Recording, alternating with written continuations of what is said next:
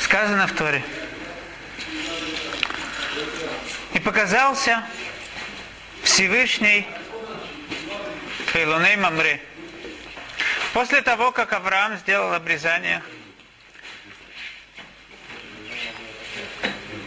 сидит Авраам рядом со своим шатром, ждет гостей. И вдруг Ваисаина Вая поднимает глаза и видит 3 человека идут по пустыне. Ваяр, Ваярат Сликратан. Когда он их увидел, он понял, что их надо накормить, напоить, побежал за ними. Приходит к ним, говорит: заходите, идите ко мне, пожалуйста. Соглашаются 3 человека, которые пришли, да, 3 его гостя, соглашаются к нему зайти. И поторопился Авраам в шатер к Саре. Сказал: торопись, сделай нам еду. Побежал Авраам к корове, зарезал ее, и 3 тельца зарезал. С каждого из них вынул язык. Самая изысканная еда, и подал это своим гостям. Интересная вещь. Авраам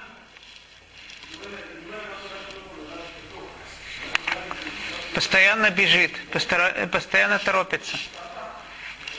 Ваярац, как он увидел, он побежал к ним, предлагает кушать, бежит к Саре, говорит: торопись, делай им еду. Бежит к быку, зарезает его. Постоянно Авраам бегает. Что произошло? Для того, чтобы ответить на этот вопрос, я хочу вместе с вами задуматься над теми днями, в которых мы находимся. Начала зима, дожди, холод. Но начался месяц, который теплит сердца. Месяц Кислев. Скоро Ханука. И скоро мы зажгем свечи ханукальные. Будем кушать сулуганьот. Но почему же Ханука, такой красивый праздник, посередине зимы? В самые короткие дни есть у нас праздник Ханука. Что произошло? Все праздники, которые из Торы, они на переходе между летом и зимой, осенью, либо весной, в перевыходных порах. А именно Ханука, она зимой. Ханука, тот праздник, который постановили мудрецы, они не постановили, как сказано в Торе, они постановили его зимой. Почему же Ханука зимой? По-моему, понятно. Потому что это так и было. Так и было. Но почему это так и было зимой?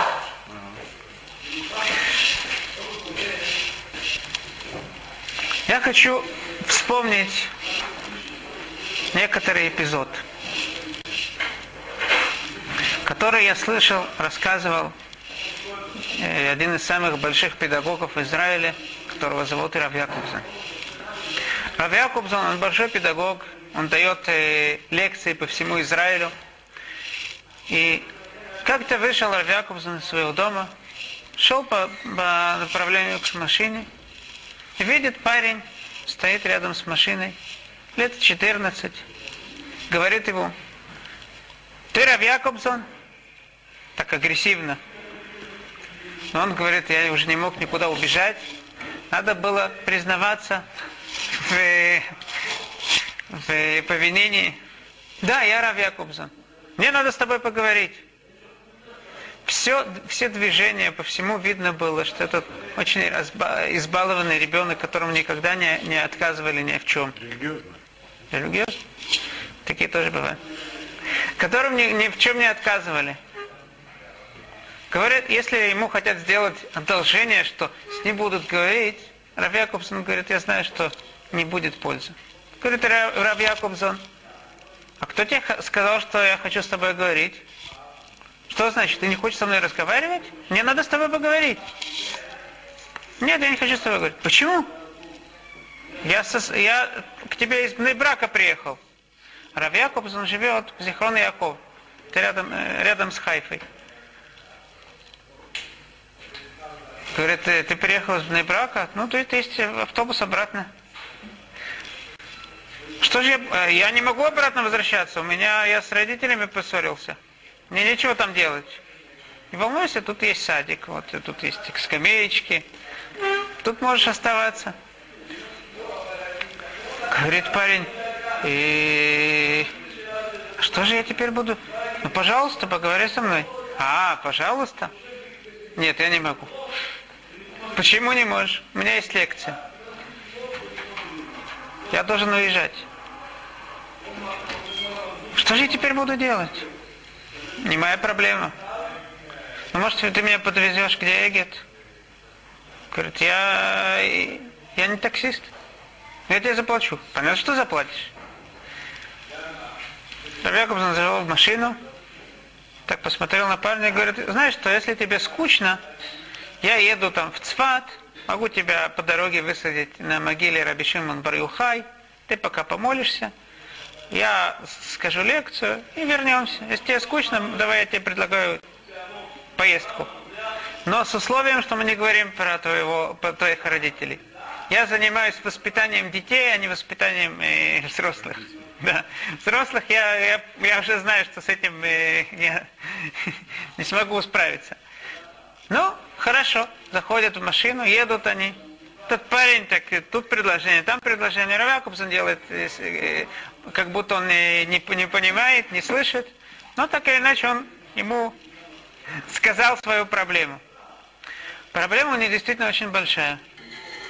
Это серьезная трагедия, которая разрывает сердце. То, что ему отец сделал, даже неудобно говорить при таких важных людях. В харидимном мире это не распространено. Ужасная вещь. Отец пообещал купить на Песах костюм и не купил. И не просто так. Не потому, что у него денег нет, а просто так. Взял и не купил. Действительно, ужасная вещь. Ну, Рав Якобсон делает себя, как будто он не слышит. Едут по дороге. Киоск. Рав Якобсон останавливается. Говорит, вода у меня есть там в багаже обычное питье. Но для воспитания этого парня он остановился, покупает пахид себе. Одну, да? И говорит, тут есть кранчик. Да, если хочешь, можешь попить. Ну, он, правда, под солнцем, тут немножко теплая вода, но если ты очень сильно хочешь пить, это хорошо. Нет, я не хочу пить. Ну, так они поехали, возвращаются обратно. Так или иначе, Рав Якобсон его завез. Он говорит, я не потому, что я хочу тебя завести, просто мне тут по дороге, и он завез его на остановку Эгет. Потом, перед тем, как у него уже парень вышел, говорит Рав Якобсон, у меня вообще-то к тебе вопрос. Да, какой вопрос? Нет, знаешь, я не буду спрашивать. Ну спроси. Нет, ты мне не скажешь правду. Ну что за вопрос? И я тебе скажу правду. Говорит Рав Якобсон, учитесь из этого.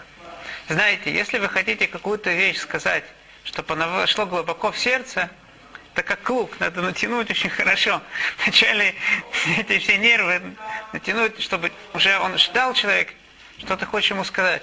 Только после этого войдет хорошо, как стрела, да? Чем сильнее натянем, поэтому он его тянул. Ну, какой вопрос? Спрашивай. Я тебе обещаю правду сказать. Ну ладно, ты меня ненавидишь? С чего вдруг? я тебе очень симпатирую, ты очень приятный человек, приятно было с тобой поехать. Я говорил, что ты не скажешь правду. Действительно, правда, правда. Что, правда? Не может быть. Нет, правда. Да, правда. Почему бы я тебя ненавидел? Ну, я же тебе костюм не покупаю. Какая связь? Ты же не мой папа. А, я не твой папа. А почему папа твой? Ты знаешь, в чем разница между мной и твоим папой?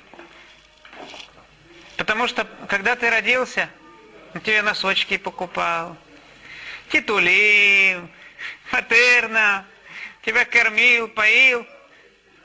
Поэтому, если папа не покупает костюм, так это трагедия. А я, я тебе даже пахит колы не купил. Да? Человек жаждует. Но, нет. Пахит колы даже не купил. На эгет не согласился завести 10 минут. И ты меня уважаешь. В чем разница? Папа, он привык к тому, что, ко всему тому, что папа ему дает. Со дня своего рождения ему все давали. Поэтому папа ему обязан. Другой человек, который пройдет по улице и улыбнется, а, какой хороший, приятный человек. После того, как он ему сказал, тот парень вышел из машины. Говорит, ты знаешь, я тебя теперь тоже ненавижу. Говорит, он думал, наверное, что Рав Яковсон упадет в обморок, либо он расплачется. Говорит, Рав Яковсон, а, да, спасибо за комплимент. Это значит, что я стал членом семьи. Это же у вас так. Мы видим во всех сферах нашей жизни. Чем больше ты даешь кому-то, чем человек привыкает, ты уже должен. Вначале он скажет огромнейшее спасибо, потом большое спасибо, потом просто спасибо, потом ты обязан. У меня есть знакомый, который мне рассказал, что его родственник. У него была квартира лишняя, то есть, в которой он не жил, на улице Суроцкин, это один из самых дорогих квартир в Иерусалиме. Поскольку он там не жил, дал своему знакомому там жить, бесплатно. 15 лет он там жил. Хозяин квартиры должен был выдавать замуж свою дочку.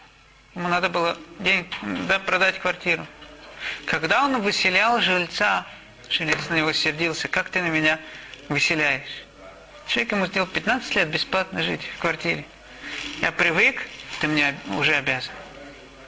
Точно то же самое приходит во всех сферах нашей жизни. Приведу пример.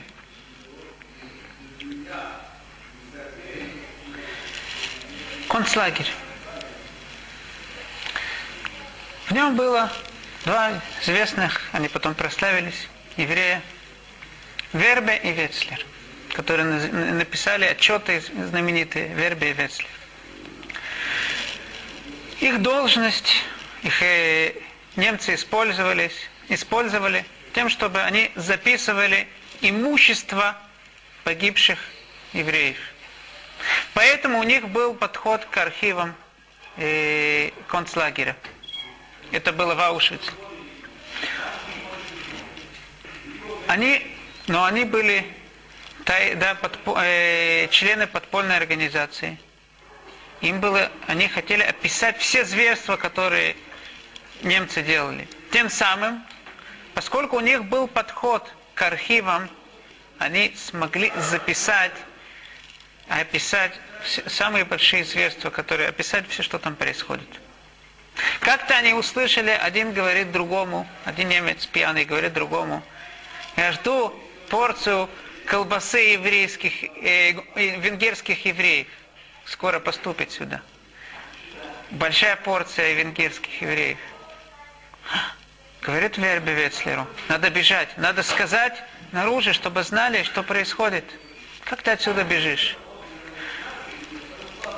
Как был устроен лагерь в Аушвице? Была стена вокруг, которая окружала все лагеря. И были внутренние лагеря. которые были тоже окружены стеной. Но была разница между охраной внутренних лагерей и общей охраной. Внутренние лагеря, кроме того, что была колючая проволока, которой ток шел, высокое напряжение. Кроме этого, постоянно 24 дня в сутки горел сильный огонь, сильный свет, как дневной. Каждые 10 метров стоял немец с ружьем. Оттуда бежать невозможно. Внешний лагерь, была разница между ночью и днем. Днем колючая проволока без тока. На каждые 10 метров немец с ружьем. Днем оттуда убежать тоже невозможно. Но ночью, поскольку не было света, и ночью вся охрана уходила оттуда, ночью было оттуда возможно бежать. Но что происходило? Каждый вечер, днем они работали снаружи, вечером возвращались внутрь. Каждый вечер происходил подсчет тех, которые вышли наружу и вернулись. Если выяснялось, что есть меньше того, кто зашел, на протяжении 3 дней 1000 немецких солдат с 200 собаками искали, сирена раздавалась, искали людей, которые снаружи. Так они решили так. Там строился новый лагерь для венгерских евреев. И стояли такие кучи из бревен, да, там были, для того, чтобы построить этот лагерь. Попросили они у одного из работников, что поставил место внутри, куда бы они могли забраться. Сверху положат еще бревна, и так не будет заметно. Есть собаки. Что же против собак? У них был патент. Если взять табак и опустить его в нефть, помазать этим, это портит, мешает собаке понюхать. Тем самым собака не сможет их обнаружить. Они зашли туда, наступает вечер, ночь. Подсчет, недостаточно людей. Сирена, 1000 немцев окружают весь этот лагерь, ищут. День второй, половина второго дня прошло. Не находят. Уже формальные поиски, немцы понимают, что они уже не найдут. Вербе и Вецлер вот-вот уже выйдут наружу. Вдруг они слышат, стоят два немца рядом с их кучей. Говорить один другому. Вдруг они тут. Да ну, брось. Как они тут? Давай попробуем. Давай. Начинают снимать планки, эти бревна, которые над ними. Так попасться. Вот-вот они уже сбежали. И вдруг так глупо. Первый слой сняли. Второй слой. Слышно застук. Говорит один немец другому: их поймали. Они убегают и не возвращаются. Наступает вечер. Все солдаты собираются. Теперь им осталось только выйти и пройти через эту ограду. Они на свободе. Начинают толкать бревно, которое над ними. Но они 3 дня без еды и без питья. У них нету сил подвинуть это бревно. Теперь они умрут тут с голода, либо их каким-то образом обнаружат. Они тут останутся на всю жизнь. Собирают все силы. Постепенно они двигают это бревно. Вот они наружу. Промелькивают сквозь ограду, и они на свободе. Говорит один другому: подумай, что было бы, если бы эти немцы эти 2 слоя не сняли нам. Если 1 слой бревна 15 сантиметров, нам так было тяжело. Что было бы, если бы эти 2 слоя они не убрали? Что мы учим из этого? Первая вещь.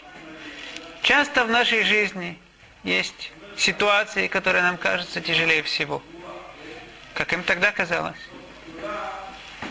Но в действительности это нам спасение. Но я хочу обратить внимание на другую вещь.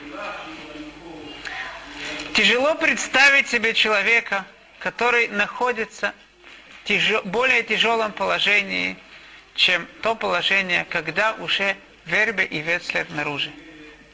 Что у них есть? Они одеты в эти зэковские одежды. 3 дня не ели, не пили, неизвестно где будут еще есть и пить, и не поймают ли их. Обессильные, дом, ничего нету. И с какой радостью они наружу?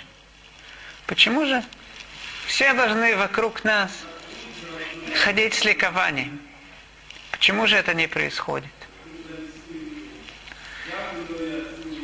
Тот же ответ. Привычка. Мы привыкли уже, что это у нас есть. Свобода у нас есть. Мы к этому уже привыкли. Поэтому мы не радуемся новой свободе.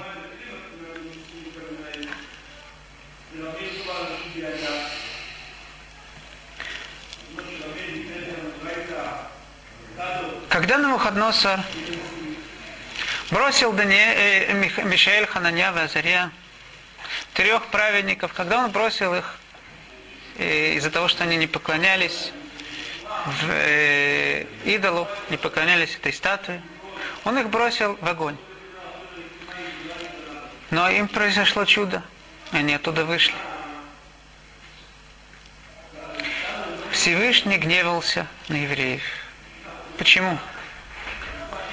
Другие евреи, да, поклонились идолу. Говорит пророк Захария: «Раити, лайла, ишрухев альсус адом». Что значит «я видел ночь»? Объясняют мудрецы в Масехет Санедрин, что весь мир выглядел как ночь, поскольку они, евреи, поклонились идолу. Иш, Рухев Альсус, Иш, в пророчестве это всегда имеется в виду Всевышний. Всевышний сидел на красном коне, говорят мудрецы, хотел весь мир превратить в кровь. Почему евреи поклонились идолу? Веу умед бенадасим. И вдруг продолжение. И он, этот конь, стоит среди миртов, деревьев мирт. Это Адасим. Говорят мудрецы, что имеется в виду Мишаэль, Хананья и Азарья, которые употребляются миртам, праведники считаются, уподобляются миртам. Как мы видим, Эстер. Ваи уменет Адаса и Эстер. Эстер называется Адаса. Он стоит. Что его поставило? Что не дало действительно превратить весь мир в кровь? Это то, что Всевышний увидел тех праведников, которые не поклонились идолу.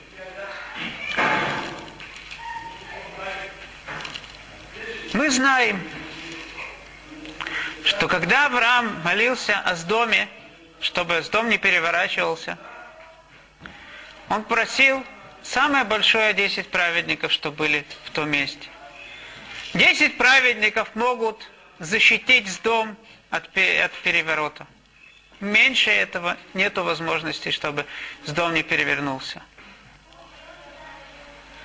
Как 3 праведника, Мишаэль, Хананья и Азарья, спасли весь мир? Их не было 10. Отвечает Мидраш. Праведники в Сдоме, написано цадиким без юд. Это праведники цадиким нивлей, которые вянут, да? Как растения, которые вянут. С другой стороны, Мишаэль, Хананья и Азарья, они уподобляются мирту. Я как-то видел в энциклопедии, что мирт, у него настоящий зеленый цвет. Есть всякие растения, это у него оттенки. У мира там настоящий зеленый цвет. И мы видим из Арба Миним тоже, что мир-то очень долго времени стоит, даже без воды он остается зеленый. Настоящие праведники, в отличие от праведников с дома, они всегда зеленые и всегда свежие. Что может дать возможность продолжать дальше среди грешников, преуспевать дальше? Только те люди, которые всегда зеленые, всегда свежие, только они смогут продолжать среди в окружении грешников. Если в доме нету 10 таких праведников, которые вянут, они не смогут продолжить, не смогут защитить весь мир. Итак, мы видим, что качество праведника – это всегда быть обновленным, всегда быть свежим. Был большой комментатор Торы Ибн Эзра. В средние века. Он был человек очень бедный. Чем бы он ни занимался, у него ничто не шло. Как-то он написал стихотворение, что если бы он стал хоронить людей, то бы люди перестали умирать. Его ученикам было больно видеть своего учителя, который настолько беден. Что ученики решили сделать? Они знали, что есть тропинка, по которой Ибн Эзра постоянно ходит. И решили им подкинуть кошелек. Это будет находка.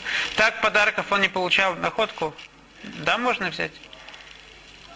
Он решил взять эту, так ему решили подбросить. Идет Ибн Эзра по дорожке. Несколько метров до кошелька, вдруг он закрывает глаза и начинает ощупывать стену. Прошел кошелек несколько метров, пошел, открывает глаза, говорит: «О, Барух Ашем», идет дальше. Ученики спрятались, они все это видели, они понимают, что произошло. Как они спросят учителя? Подходят, говорят: «Вот кто-то, мы тут проходили, мы видели, что ты хорошо себя чувствуешь, что-то произошло». Говорит: «Да, все отлично, я вам расскажу, что произошло. Я просто шел по дороге. Мне стало грустно, такой бедный, у меня нету денег». Он был очень способный человек, поэт. У него некоторые изобретения были, которые известны до сегодняшних дней. Ничего не идет. Так что он решил? Он представил себя, как будто он слепой. Да? Потом открыл глаза. Говорит: «Как здорово видеть». Что мы видим? Настоящие мудрецы, настоящие праведники. Как живут? И снова и снова возобновляют в себе взгляд на то, что у них есть.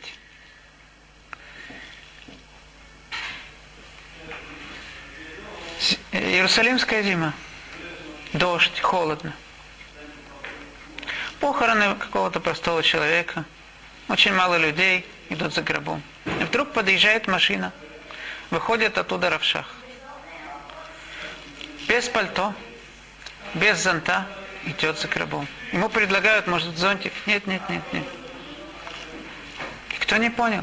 Спросили у Рав Шаха, что произошло, что это такое. Почему он не хотел зонтик взять? Рав Шах ему объяснил. Когда он был молодой, парни занимались в синагоге. И там спали. Все, многие себе захватывали места рядом с печкой. А он никогда не удавалось ему, он всегда далеко от печки. У него была только одна рубашка, которую он только в Йом-Хамиши забирался на крышу. В морозе снимал ее, там стирал, чтобы на субботу у него была чистая рубашка. Так одевал эту мокрую рубашку, можно представить себе, как человек чувствует. Он не мог спать из-за холода. И вдруг пришел какой-то человек, сказал: у него есть старое пальто. Одевать его невозможно, настолько оно старое, но можно ему укрыться. Он дал Рав Шаху это пальто. Говорит Рав Шах: тот человек, за могилой которого я иду, это этот человек. Почему я не хочу взять зонтик? Почему я не хочу идти в пальто? Я хочу почувствовать снова ту милость, которую он мне сделал. Что бы я делал без пальто, которое мне дал? Насколько бы мне было холодно, насколько было бы мне мерзко. Он мне дал пальто.